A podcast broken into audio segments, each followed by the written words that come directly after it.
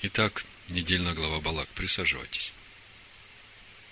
Недельная глава Балака. Как бы кругом одни родственники. Моавитяне, эдомитяне, медианцы. Там сын Ицхака, тут потомки Лота, там сын Авраама от Хитуры.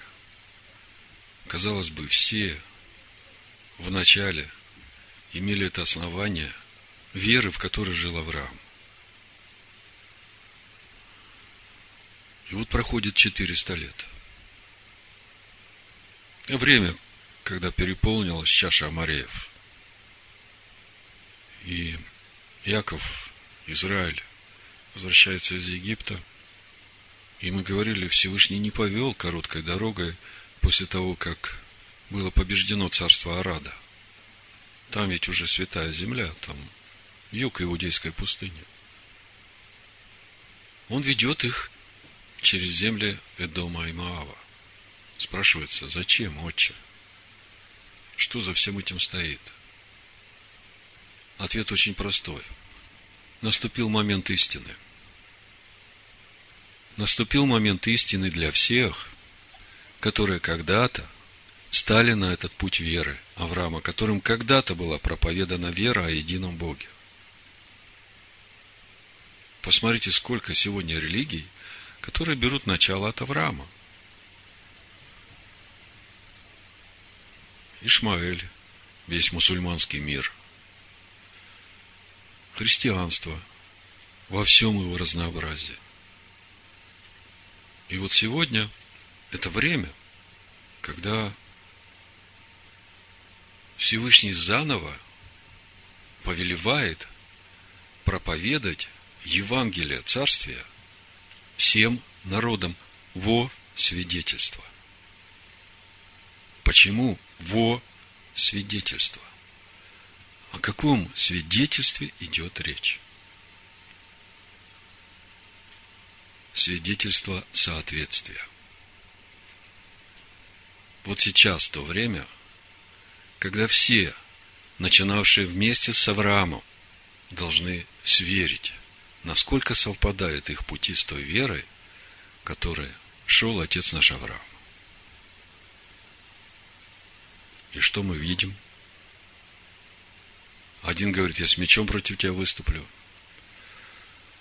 А другой посылает за великим пророком, который был у народов. Потому что он узнал у медианцев, что сила этого народа Израиля в слое.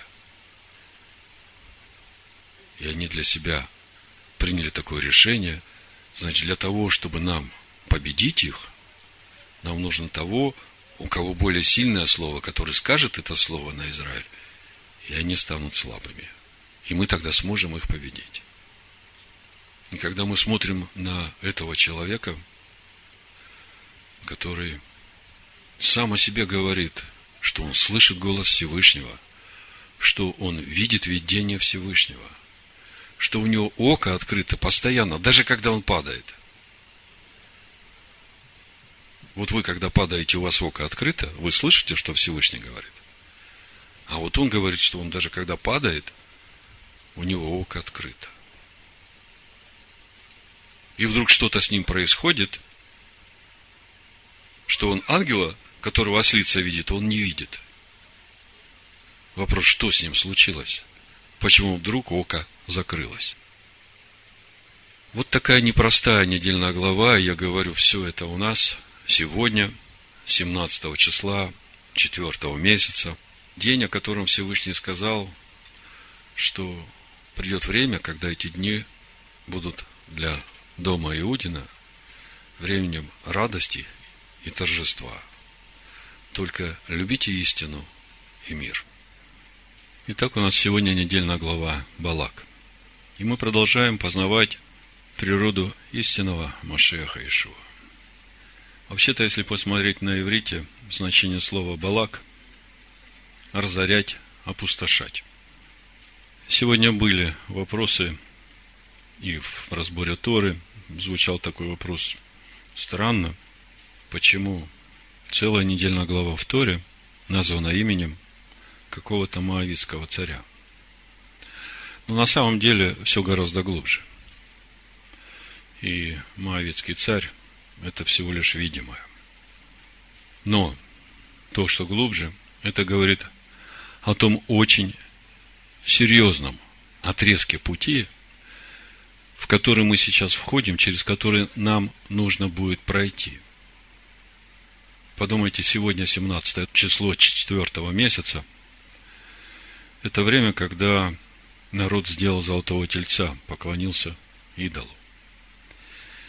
И сегодня мы читаем недельную главу Балак, в которой Билам хочет проклясть народ Израиля.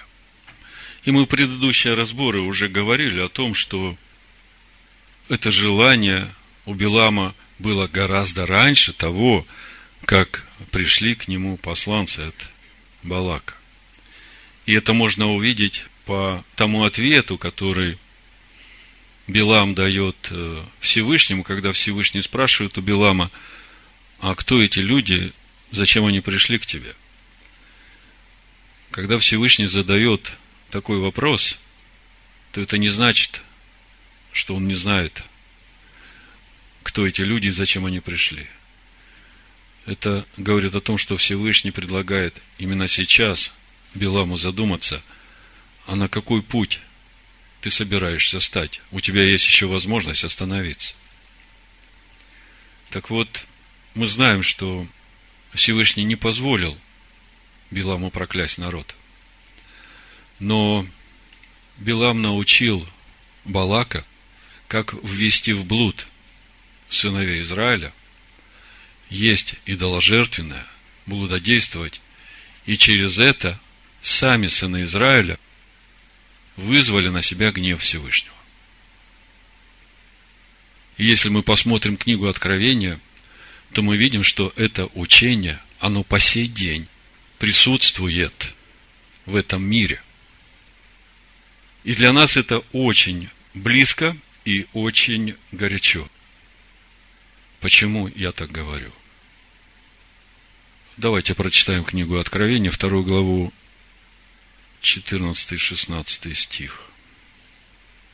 Это Машиах Иешуа говорит ангелу Пергамской церкви, но имею немного против тебя, потому что есть у тебя там держащиеся учения Валаама, Подумайте, Машех Иешуа обращается к своей общине и говорит о том, что у тебя там есть держащиеся учения Валаама.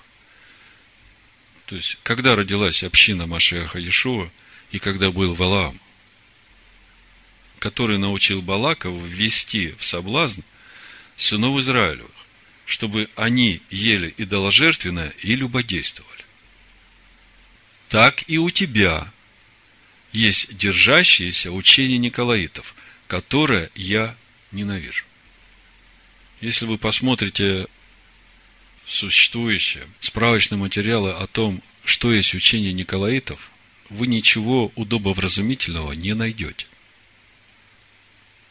Почему? Я вам скажу. Вот начало этого стиха «так и у тебя». Что значит «так и у тебя»? эти стихи напрямую связываются с учением Валаама, о котором говорится в предыдущем стихе. Машех говорит, у тебя есть держащееся учение Валаама, который научил Валака ввести сынов Израилевых в соблазн, чтобы они ели идоложертвенно и блудодействовали. Так и у тебя есть держащиеся учения Николаитов. Вы видите прямая связь учения Валаама с учением Николаитов. Это видно в этих стихах. Так в чем же суть этого учения? Она у нас перед глазами. Мы оттуда сейчас выходим. Это вся римская церковь, которая отменила праздники Всевышнего, поставила на это место языческие праздники, изменила даты, уставы. И народ Божий заставляет есть эти жертвы, которые приносятся в эти дни.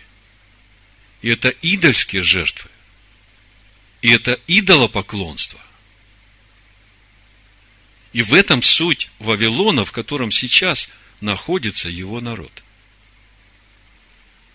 Машех Ешуа это не навидет, так написано. Если он живет в тебе, какие чувства ты должен испытывать к этому учению, которое проповедуется там? Сегодня мы будем говорить на очень важную и серьезную тему, но сама проповедь очень проста. А тема, на которую мы будем говорить, это воля Всевышнего и свобода выбора человека. Как это совмещается? Мы ведь знаем, что в этом мире ничего не происходит без воли Всевышнего. Написано «Эйн од мильвадо». Нет никого, кроме него. Второзаконие, 4 глава, 39 стих. Если нет никого и ничего, кроме него, то действительно ничего без него происходить не может. И молитва Шма, она также об этом говорит, что все им живет и движется и существует. И мы им живем и движемся и существуем. И тогда вопрос, как же совмещается неизменная воля Всевышнего с свободой выбора человека? Если мы говорим, что без него ничего не происходит, то вообще при чем здесь э, какая-то свобода выбора? Если все от него, то что я могу сделать? Вот тут вот и как бы вырисовывается еще одна обочина, в которую упираются некоторые, выходя из Вавилонской блудницы. Суть этой обочины проста. Если там, где мы были в Вавилоне, во всех проблемах своих нас учили обвинять или виноватить князя этого мира. Вот во всем он виноват. А тут сейчас э, как бы мы понимаем, что в нашей жизни без Всевышнего ничего не происходит, а в итоге, если это происходит, значит, э, что я? Это же все он, значит, от него, и это другая обочина. Потому что на самом деле все работает по-другому, и вот об этом мы сегодня будем говорить. И говорить будем именно для того, чтобы каждый из нас понимал, что все, что происходит в нашей жизни – напрямую зависит от наших выборов. И не надо перекладывать вину на Всевышнего за то, что происходит в нашей жизни. А то раньше как бы этот сатан во всем виноват, а теперь, а что я могу сделать, если он так ведет, если его воля во всем? Вы знаете, это все гораздо глубже. Вот э, часто слышу от моих оппонентов, скажем так. Какие претензии ты можешь предъявлять этим людям, которые там сидят в этой римской церкви? Ну что, они виноваты, если Бог им не открывает? Да, в общем-то, я претензий не предъявляю. Я, можно сказать, кричу во весь голос, молюсь и пытаюсь хоть как-то достучаться туда, чтобы люди задумались и увидели, где они находятся. И увидели эту дорогу в город. Почему для нас это так важно сегодня? Мы все выходим из э, этого Вавилона, кто-то раньше, кто-то позже, кто-то уже больше утвердился на пути Аданая, кто-то только-только утверждается. И есть такая проблема, как неотрезанная пуповина. Вот та пуповина, которая связывает некоторых из нас еще с тем местом, откуда мы вышли. И в какой-то момент приходит такое состояние. Ой, это Тора, эти проповеди. Да на каждую недельную главу столько проповедей ну, устал я от этой пищи. Я уж не говорю, как говорили сыны Израиля, надоела мне эта негодная пища. Не дай Бог. Потому что тут же придут змеи. Но вот эта вот э, какая-то ностальгическая ноточка, она вдруг прорезается, и, а я послушаю, что там пастор проповедует вот э, той церкви, откуда я вышла. Я его люблю, он такой хороший, в общем-то, собственно, поэтому я сегодня об этом и говорю. Главное, о чем я буду говорить, это свобода выбора человека, как она совмещается с волей Всевышнего. На прошлой неделе, в четверг, когда мы разбирали Тору, недельную главу Балак, одна сестра посоветовала мне послушать проповедь ее бывшего пастора. Ну, это известный пастор в мире. И она говорит, вот вы послушайте, он проповедует о том, что нужен закон. И это меня так обрадовало. И я как бы слушая ее, внутри, зная учение этого пастора, внутри это не мог принять. Я пришел домой, делюсь э, этими своими чувствованиями со своей супругой. Она мне говорит, слушай, ну, такое твое отношение, это как бы умоляет Всевышнего. Разве ты не веришь, что для Всевышнего все возможно? И это я всю ночь не мог спать. Мой дух боролся, я чувствовал опасность. Я понимал, что не случайно мы сейчас читаем недельную главу Балак, и тут вот те, пожалуйста – утром проснулся, уже завтра шаббат, надо готовиться к проповеди, а дух не находит покоя. И я понимаю, что я не успокоюсь, пока я не прослушаю эту проповедь. Начинаю искать ее в Ютубе, не могу найти. Но нахожу другую проповедь, другая сестра э, тоже рекомендовала мне послушать другого проповедника. И говорит, вот послушайте э, этого брата, он очень хорошо говорит о важности Торы, я э, как бы э, ищу эту проповедь, не нахожу, но нахожу проповедь э, вот этого другого проповедника, которого мне рекомендовали. И он как раз проповедует в этой церкви, откуда вышла эта сестра. Я думаю, ну, надо посмотреть, может, действительно что-то меняется. И это проповедь за 2016 год. А та проповедь, на которую первая сестра говорила, это проповедь за 24 июня вот этого года, то есть неделю назад. Я начинаю слушать проповедь этого человека. Я специально не называю имен, потому что, во-первых, кто я такой, чтобы судить чужого раба, а во-вторых, э, это архетипы. Мы сегодня разбираем недельную главу Балак, и мы сегодня говорим о той опасности, которая подстерегает нас сегодня, выходящих из Вавилонской блудницы. Потому что мы, можно сказать, вот, вот, вот только оторвались от этого, а это все еще так близко. И когда тебе говорят, вот э, недельная глава Балак, там семь проповедей, ну послушай, почему-то э, хочется послушать другое. Вы знаете, я сам слушаю эти проповеди каждый год – и я вообще всеми фибрами э, своих мозгов и души впитываюсь в эти слова и думаю, как бы мне это вместить, хотя проповедовал я, голос мой, да. В общем, эту проповедь за 2016 год я начал слушать. Вы знаете, проповедник еврей. Его пригласили в эту церковь. И он с самого начала говорит, мне не хотелось бы, чтобы вы пожалели, что вы меня пригласили.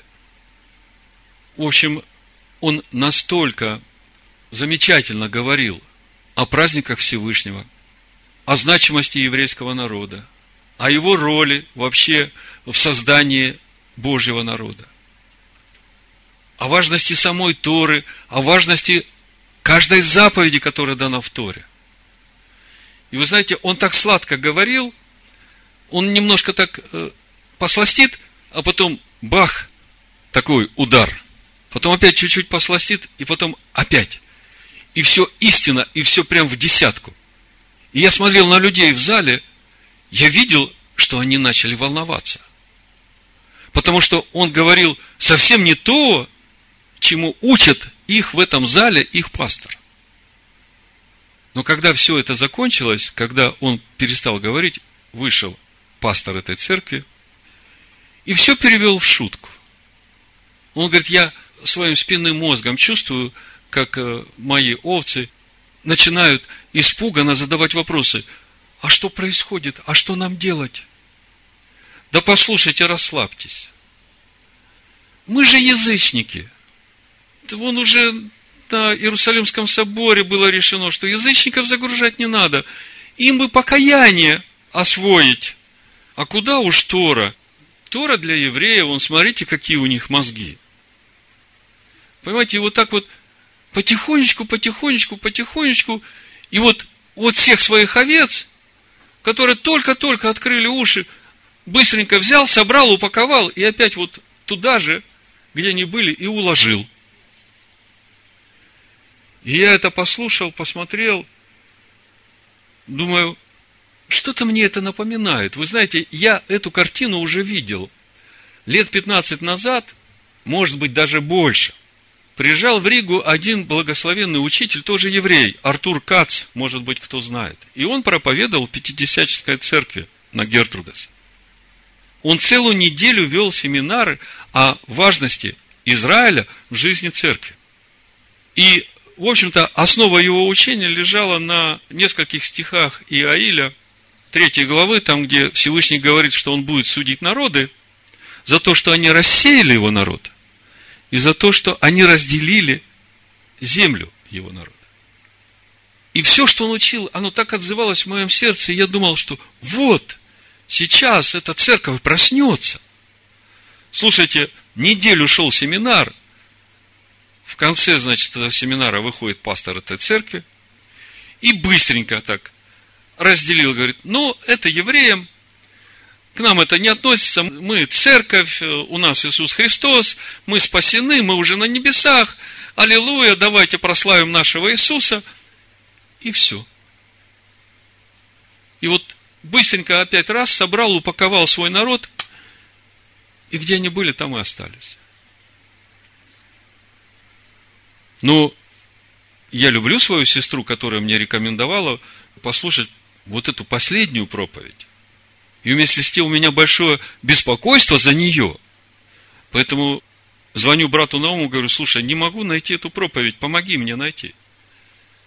Через какое-то время брат Наум говорит, «Э, вот эта проповедь, смотри. Я говорю, а ты сам слушал? Он говорит, нет. Я говорю, знаю, что ты не успокоишься, пока сам не прослушаешь, а я завтра все узнаю. В общем, я прослушал до конца, два часа проповедь. И что я услышал?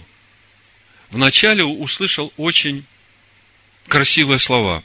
Если мы любим законодателя, то мы должны любить и закон, который он дал.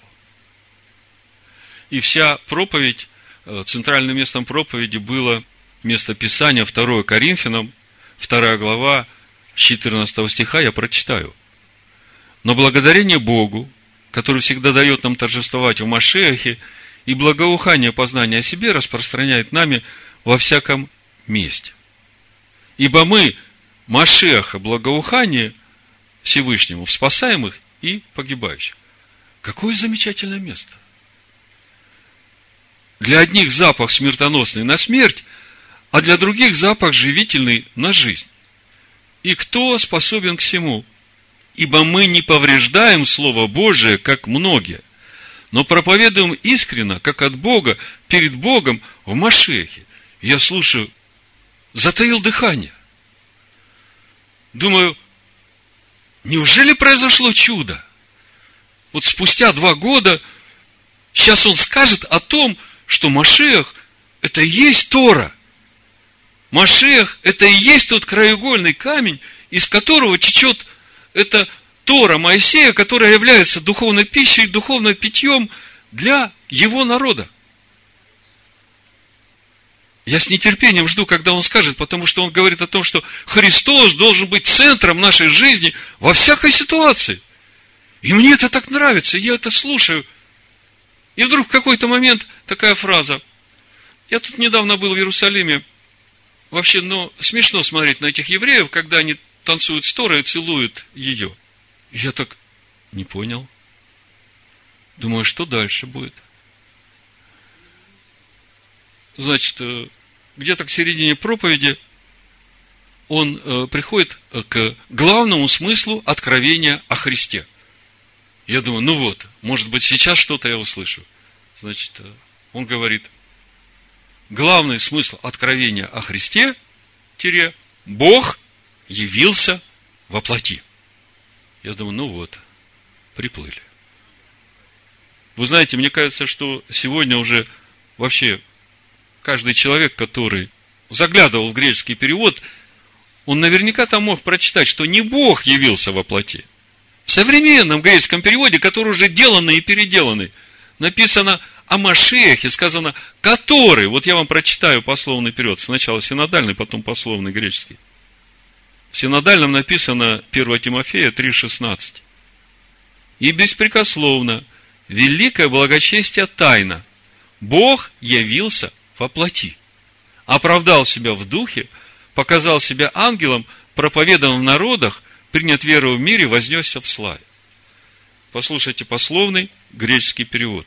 И общепризнано, великое есть благочестие тайна, который, с большой буквы, был явлен в плоти, был признан правым в духе, был сделан видим ангелом, был возвещен в народах, был облечен верой в мире, был вознесен в славе. О ком речь? О Машехе. Помните послание евреям 10.5? Посему Машиах, входя в мир, говорит, жертву и приношение ты не восхотел, но тело уготовал мне. Кто пришел в мир? Машиах. Вот она тайна благочестия. В чем? Машех, Слово, живое Слово пришло в этот мир и стало жить в человеке, который родился по имени Иешуа. Если мы читаем Иоанна первую главу 14 стих, там об этом же написано. Слово стало плотью и обитало с вами. Полная благодати истины. И мы видели славу Его, как славу единородного от Отца. Другими словами, тайна благочестия не в том, что Бог стал человеком, а в том, что Слово Всевышнего пришло в этот мир и показало всему человечеству, каким должен быть человек, в котором живет Машех, Сын Всевышнего. Вот в чем суть тайны благочестия. Когда я это все слушал, мне было грустно за этого пастора, за этих людей, которые только-только что-то начали слышать, а их быстренько вот так упаковали и загнали туда же, где они были. Но больше всего у меня беспокойство было вот за сестру, которая уже не первый год с нами, и которая не смогла различить вот этого ложного Христа от истинного Машеха. И я понимаю, что то, о чем я сегодня буду говорить, это очень важно для многих сегодня выходящих из Вавилонской блудницы. Вот эти неотрезанные пуповины, они могут вас вернуть туда.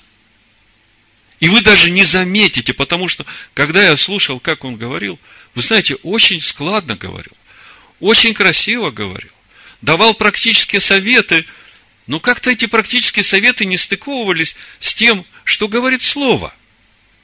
А больше состыковывались с этими вот сегодняшними психологическими тренингами, как быть успешным. Как быть успешным в этом мире. Я не буду разбирать эту проповедь, это не то, о чем я хочу сегодня говорить. Но в отношении того, что Бог явился во плоти, вот в нашей недельной главе как раз об этом говорится. Бамидбар, 23 глава, 19 стих написано. Бог не человек, чтобы ему лгать, и не сын человеческий, чтобы ему изменяться. Он ли скажет и не сделает, будет говорить и не исполнит.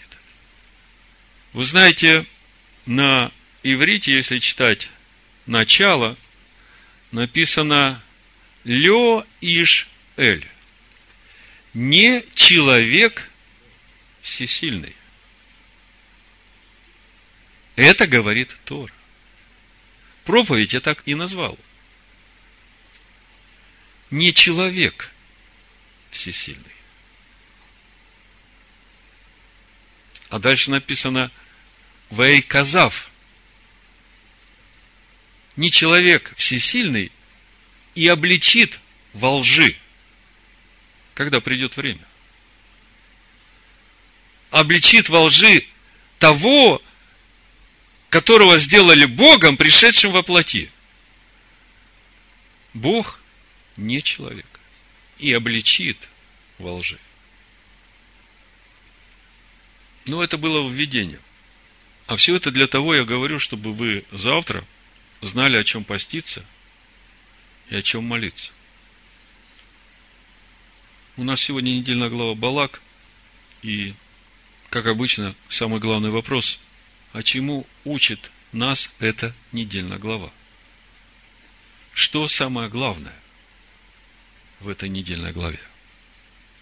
И когда смотришь на все, что происходит, видишь, что без Всевышнего ничего не происходит. Эйн от Мильвадо.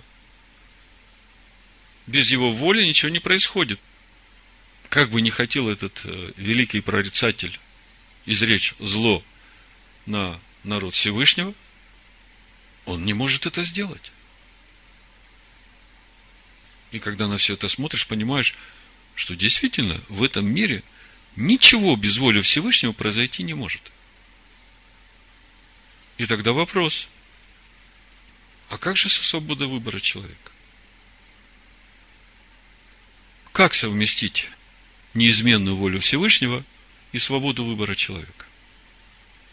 Наша недельная глава дает ответ на этот вопрос, причем очень наглядно. И говорим мы сегодня об этом именно для того, чтобы каждый из вас точно знал, что он сам будет отвечать перед Всевышним за свой выбор, за то, что он выбирает. Апостол Павел нас предупреждает, что в последние дни будет время, когда люди не будут хотеть принимать здравое учение. И они будут хотеть слушать тех учителей, которые будут ласкать их слух. То есть, чтобы они слушали то, что им нравится. Вот когда я слушал этого проповедника, он много и красиво говорил, и я как бы пытался сформулировать, а в чем разница между тем, о чем он проповедует, и между тем, о чем проповедуется вообще не будет шалом. Вы знаете, вот слушая эту проповедь, я видел такую картину, значит, э, в штрихах. Ну вот у вас все плохо сейчас, ну вот вы в таком болоте. Ну вот, э, если вы поверите, что Иисус уже все для вас сделал, если вы ухватитесь за это, то вы получите это благословение, у вас будет все хорошо. Вот вам надо только поверить. И в разных вариациях вот эта мысль. Ну, вот ты сейчас сидишь в этом болоте. Но я хочу донести до тебя простую мысль, что если ты поверишь, что Иисус уже все сделал, то в твою жизнь начнет приходить благословение. Ты вот только поверь, вот только ты прими это. Это как раз вот этот принцип строительства Вавилонской башни, цель которой построить башню до небес – у меня вопрос, скажите, вот где эта конечная цель, куда надо достроить? И вот там, где ты сидишь, у тебя ничего не меняется, а ты верь, ты ухватись верой за это. И я, когда все это слушал, думаю, все ведь так просто. Есть путь Аданая. Его заповеди, повеления, уставы. И когда ты становишься на этот путь и отрезаешь от себя все, что противится этому пути, ты неизбежно приходишь вот туда, куда надо прийти. тебя в жизни все устраивается, у тебя характер меняется, у тебя привычки меняются, у тебя дети меняются, у тебя на работе все устраивается. Охрана и защита на всем, что тебе дано. И ты еще не стал в полноте возраста Машеха, но ты понимаешь, куда тебе надо идти каждый день конкретно. В этом разница. А когда тебе говорят, ну, Тора это слишком сложно, это для евреев, у них, смотри, какие мозги. А нам, язычникам, таким вот, э, нам вот хотя бы покаяние узнать. Послушайте, покаяние без обновления – это пустое место. Мы недавно говорили, если есть жертва все сожжения, если есть посвящение, то должна быть и хлебная жертва, то должен быть и елей, должно быть и вино на эту жертву. Должно быть и познание премудрости, и должны быть видны плоды Духа. И это каждый человек на своем пути, он может проконтролировать каждый день, как он в этом движется. И он сам понимает, что только от него зависит, что он выбирает, как он выбирает, как он решает. Так вот, как же это совмещается, свобода выбора человека с волей Всевышнего? Мы знаем, что воля Всевышнего неизменна. Он хочет нас вести в полноту возраста Машеха. Он с самого начала сказал, сотворим человека по образу нашему, по подобию нашему. А что же человек? Как в этом участвует выбор человека? Участвует ли? Если участвует, то в какой степени?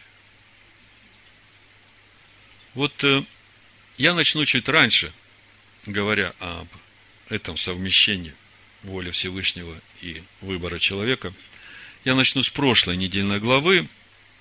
Помните, мы говорили о том, что народ остановился в Кадеше, и у них была война с Арадским царством, царем Арада.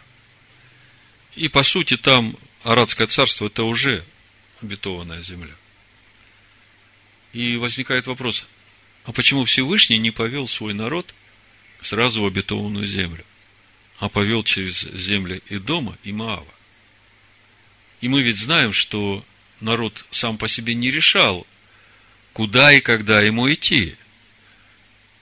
Их все время вело облако. Облако днем и столб огненный ночью. То есть, в этом вопросе не было каких-то вариантов. Всевышний ведет свой народ. И вот смотрите, какая ситуация. Облако подводит народ к границе дома. Облако – это же воля Всевышнего. И Всевышний говорит Маше, пошли послов к Эдому, попроси разрешения, чтобы пройти царская дорога. То есть, воля Всевышнего провести народ через Эдом царской дорогой. Почему Всевышний это хочет сделать? Мы вначале уже говорили. Вот прошлая недельная глава, эта недельная глава.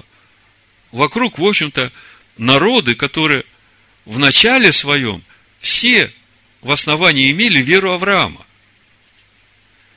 И вот сейчас вот этот момент истины для каждого народа, через который будет проходить Израиль, сравнить, насколько они уклонились от того истинного пути, по которому им надо идти. И это воля Всевышнего. Подумайте, если это воля Всевышнего, облако бы просто никого не спрашивало, просто пошло через земли и дома, по царской дороге. Облако стоит. Послы пошли. И дом говорит, не проходи. Облако говорит, хорошо, пойдем вдоль границы дома. Вот вам воля Всевышнего, неизменная и совершенная, и выбор целого народа. Видите, как это совмещается? Всевышний уважает выбор человека и считается с ним на все сто процентов. Ну, это в масштабе целого народа, а в нашей главе в масштабе отдельного конкретного человека. Мы уже не первый год читаем эту недельную главу, и, в общем-то, каждый раз читая, сталкиваемся с этим непонятным местом, где сначала Всевышний говорит Биламу, не ходи, потом говорит, ну, если уж пришли, то пойди, а потом вдруг э, ангел с мечом за то, что он пошел. И как бы на все это смотришь и не можешь понять, что за всем этим стоит. Вот мудрецы, разбирая эту ситуацию в Писаниях, сделали очень простой вывод. И этот вывод, в общем-то, лег в основание вот всего, о чем я вам сегодня говорю. Они сказали, человека ведут тем путем, которым он хочет идти.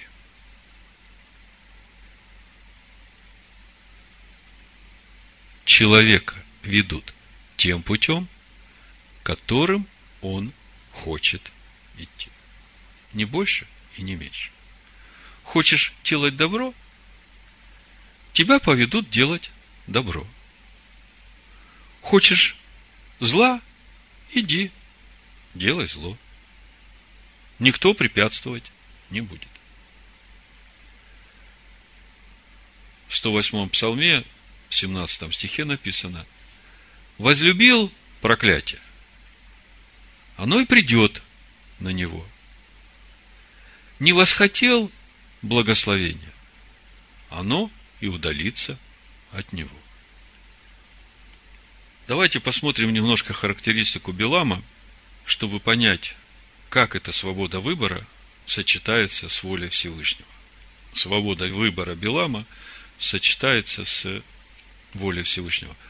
Я говорю еще раз, я об этом сегодня говорю именно потому, что сейчас очень узкое время для всех нас. И вот через эти события, которые происходили на этой неделе, я увидел, что самая большая опасность для нас – это вот э, опять связаться с этими Николаитами и начать есть идоложертвенно и любодействовать. И все потому, что пуповина еще не отрезана.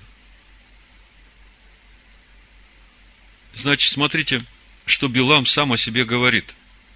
Числа 24 глава, 1 стих. Билам увидел, что Адонаю угодно благословять Израиля, и не пошел, как прежде, для волхвования, но обратился лицом своим к пустыне. И взглянул Билам и увидел Израиля, стоявшего по коленам своим, и был на нем дух Всевышнего. И произнес он притчу свою и сказал, говорит Билам, сын Виоров, говорит муж с открытым оком, говорит слышащие слова Божии, который видит видение всемогущего, падает, но открыты глаза его. Послушайте, здесь полная характеристика рожденного свыше. Слышит слова Божии, видит видение Всевышнего. Даже когда падает открыты глаза его, я думаю, как это? Когда я падаю, тогда у меня точно глаза закрыты. Я уже ничего не вижу и не слышу. Мне надо через покаяние пройти, через э, очищение. А тут и падает, и глаза открыты. А тогда возникает вопрос, если даже когда падает, глаза открыты, как же ты этого ангела не увидел? Ослица которого увидела. И читаем в 22 главе. Ослица, 27 стих, увидев ангела Аданая, легла под Беламом. И воспылал гнев Белама, и стал он бить ослицу палкой. И отверз Адонай уста ослицы, и она сказала Беламу, что я тебе сделала, что ты бьешь меня вот уже третий раз. Белам сказал ослице, за то, что ты поругалась надо мною. Если бы у меня был меч, то я теперь же убил бы тебя. Послушайте, самый сильный меч в руках Белама, как думают эти посланцы и царь Балак, это слово, которое он должен произнести – и тут эти посланцы слушают и понять не могут, как этот человек, который словом может погубить целый народ, ему меч нужен, чтобы со слицей разобраться. Неужели он не может сказать слово? Ослица же сказала Биламу, не я ли твоя ослица, на которой ты ездил с начала до сего дня? имела я привычку так поступать с тобой? Он сказал, нет. И открыл Адонай глаза Биламу. И увидел он ангела Аданая, стоящего на дороге с обнаженным мечом, и преклонился и пал на лицо свое. Тогда возникает вопрос, действительно ли у него открыты глаза, открыто око, которое видит видение Всевышнего, когда он падает. Почему же он не увидел ангела? Апостол Петр дает нам ответ. Второе послание Петра, вторая глава, с 14 стиха. Глаза у них исполнены любострастия непростанного греха. Они прельщают неутвержденные души. Сердце их приучено к любостяжанию, это сыны проклятия. Оставив прямой путь, они заблудились, идя по следам Белама, сына Вассорова, который возлюбил мзду неправедную, но был облечен в своем беззаконии. Бессловесная ослица, проговорив человеческим голосом, остановила безумие пророка. В общем-то, остановила ненадолго. Это безводные источники, облака и мглы, гонимые буря, им приготовлен мрак вечной тьмы. Ибо, произнося надутое пустословие, они уловляют плотские похоти и разврат тех, которые едва отстали от находящихся в заблуждении. Слушайте, это напрямую к нам. Это напрямую к тем, которые выходят из Вавилонской блудницы. Ибо если, избегнув скверн мира через познание Аданая и Спаситель нашего Ишуа Машеха, опять запутываются в них и побеждаются ими, то последнее бывает для таковых хуже первого. Лучше бы им не познать путь правды, нежели познав, возвратиться назад от преданной им святой заповеди. Но с ними случается по верной пословице. Пес возвращается на свою блевотину, и вымытая свинья идет валяться в грязи. Очень серьезное обличение. Помилуй нас Всевышний, да убережешь ты нас от этого зла. Другими словами, когда человек начинает пренебрегать волей Всевышнего и искать своего, то он становится слепым. Он уже не видит этого ангела, который стоит перед ним с мечом. Что происходит с Биламом? Смотрите. В 22 главе, когда пришли к нему первый раз эти посланцы, в 12 стихе Всевышний Биламу говорит, не ходи с ними, не проклинай народа, он благословен. А послы-то пришли всего лишь с одной просьбой. Приди и прокляни. То есть, ничто другое э, их не интересует. Всевышний Биламу отвечает конкретно, не ходи, не проклинай. Он благословен. Что приходит и говорит Билам? Не хочет Всевышний послать меня с вами. Эти послы приходят к Балаку, передают эти слова, и Балак думает, ну да, надо князей поважнее послать. Вот с этими как бы зазорно было такому великому провидцу идти в такой дальний путь. Собрал своих главных князей, я так понимаю, что в книге Иисуса Навина, в 13 главе, мы об этом читаем.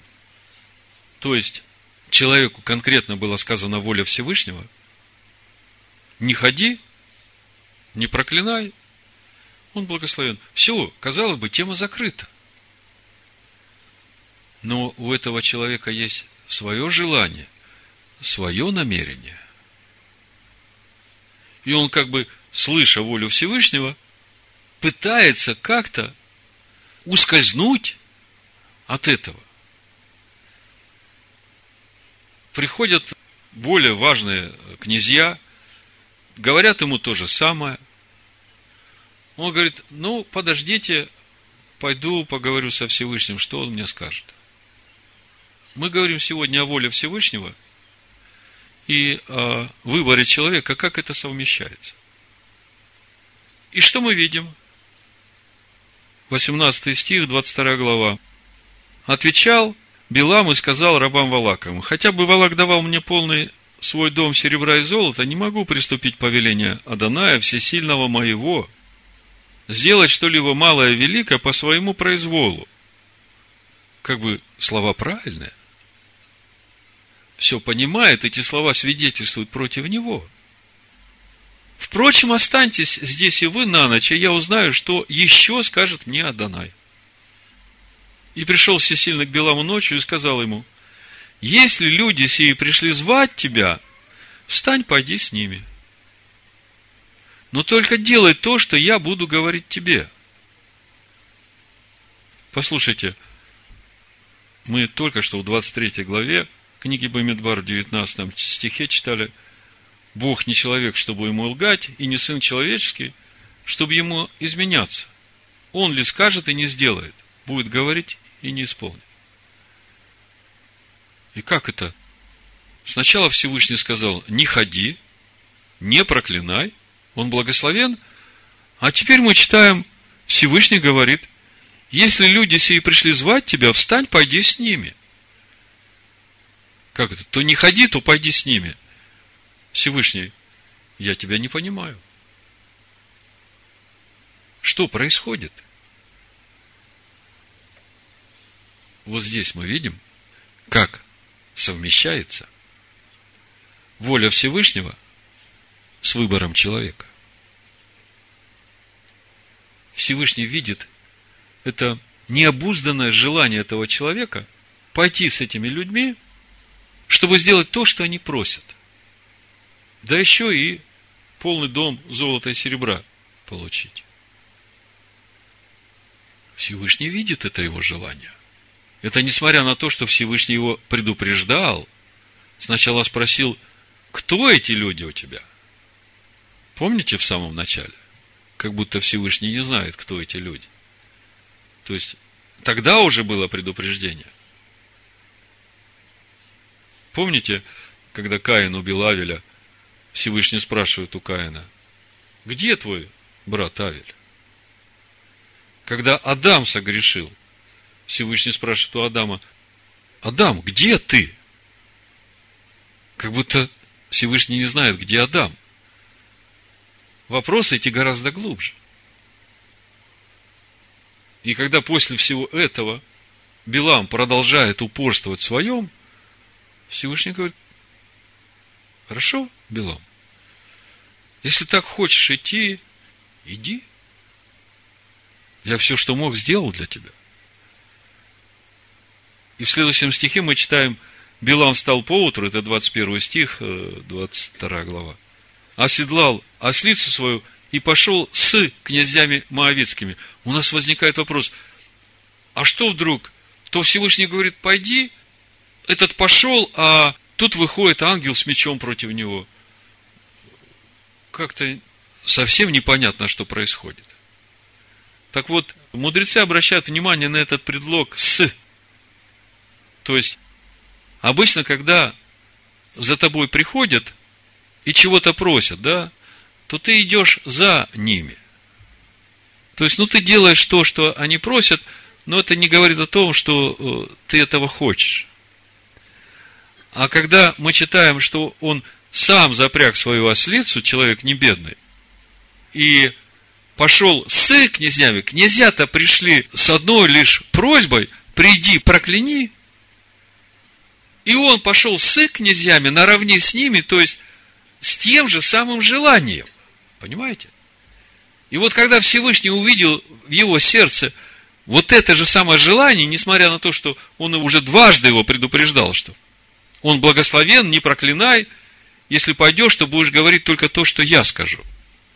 И тут он идет, но в своем сердце он не имеет вот этого намерения говорить то, что Всевышний будет говорить. Он идет с князьями, с этим намерением как-то изловчиться и все-таки попробовать проклясть. Понимаете? И поэтому выходит ангел. В итоге что мы видим? Всевышний не хотел Беламу зла. Более того, известный пророк во всех народах. Его слово было почитаемо во всех народах. Но поскольку Билам решил все-таки идти, и его намерение не совпадало с намерением Всевышнего, тем не менее Всевышний разрешил ему делать то, что он хочет.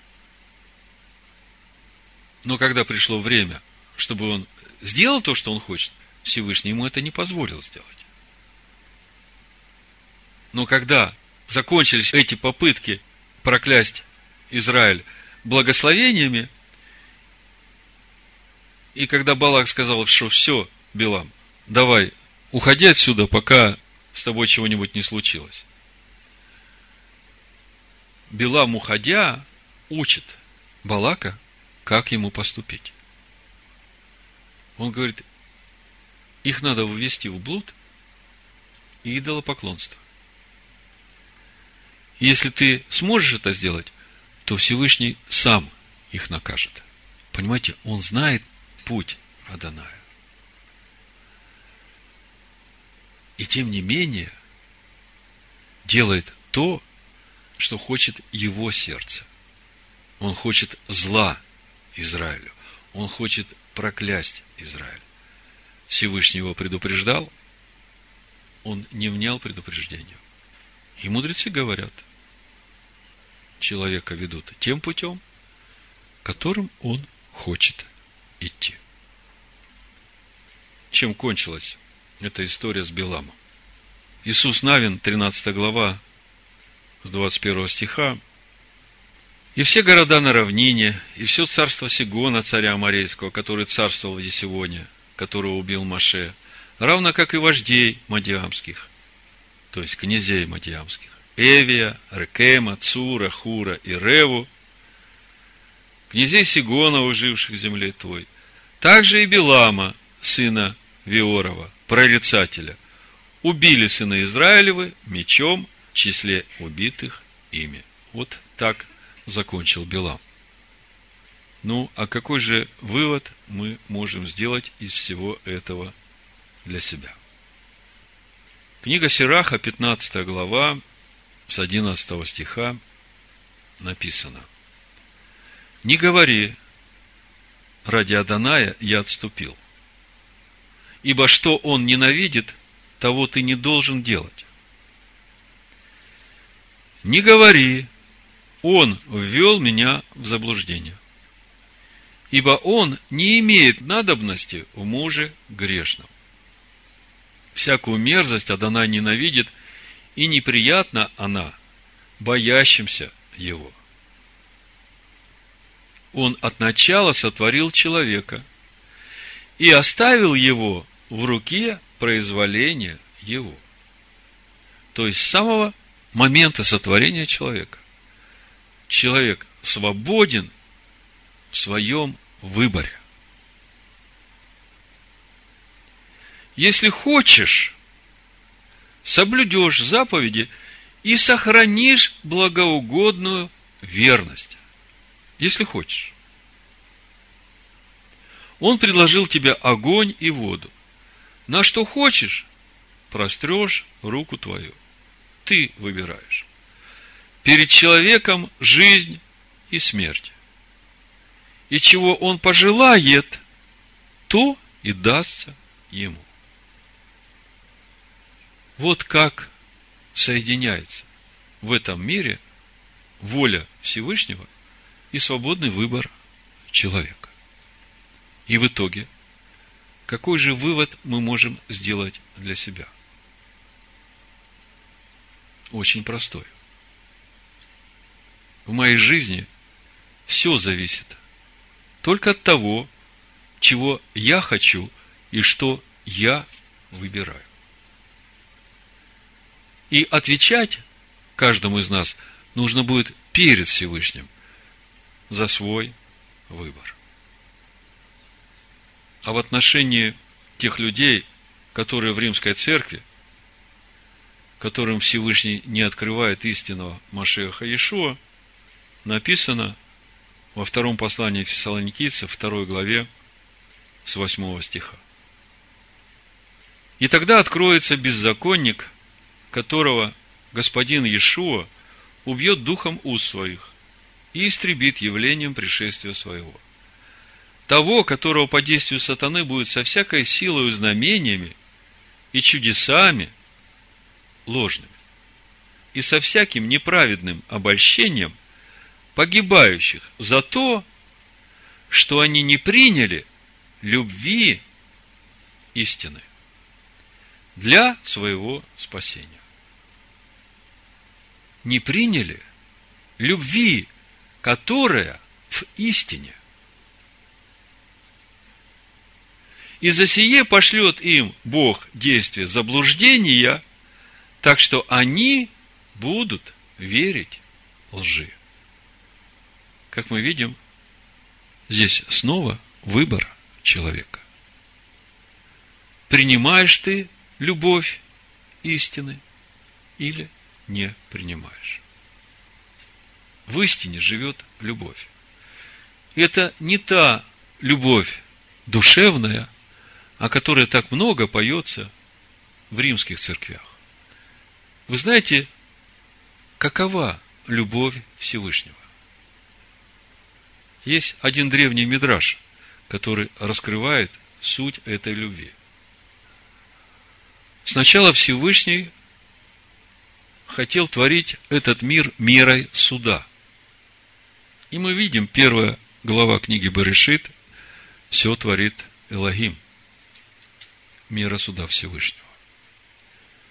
Но этот мир не устоял. И потом Всевышний решает творить этот мир мерой милости. Прошло совсем немного времени, и весь мир наполнился беззаконием. Потому что, когда есть только милость, то человек, имея свободу выбора и безнаказанность, полностью погружается в беззаконие. Человек теряет страх Всевышнего и делает только то, что ему хочется. И тогда Всевышний решает этот мир творить любовью. И вот любовь Всевышнего, она сочетает в себе меру суда и меру милости. Вот такая любовь Всевышнего.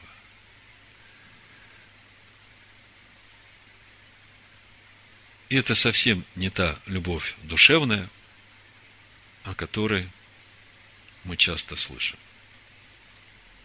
Апостол Иоанн об этом нам говорит в первом послании Иоанна, в пятой главе, в третьем стихе.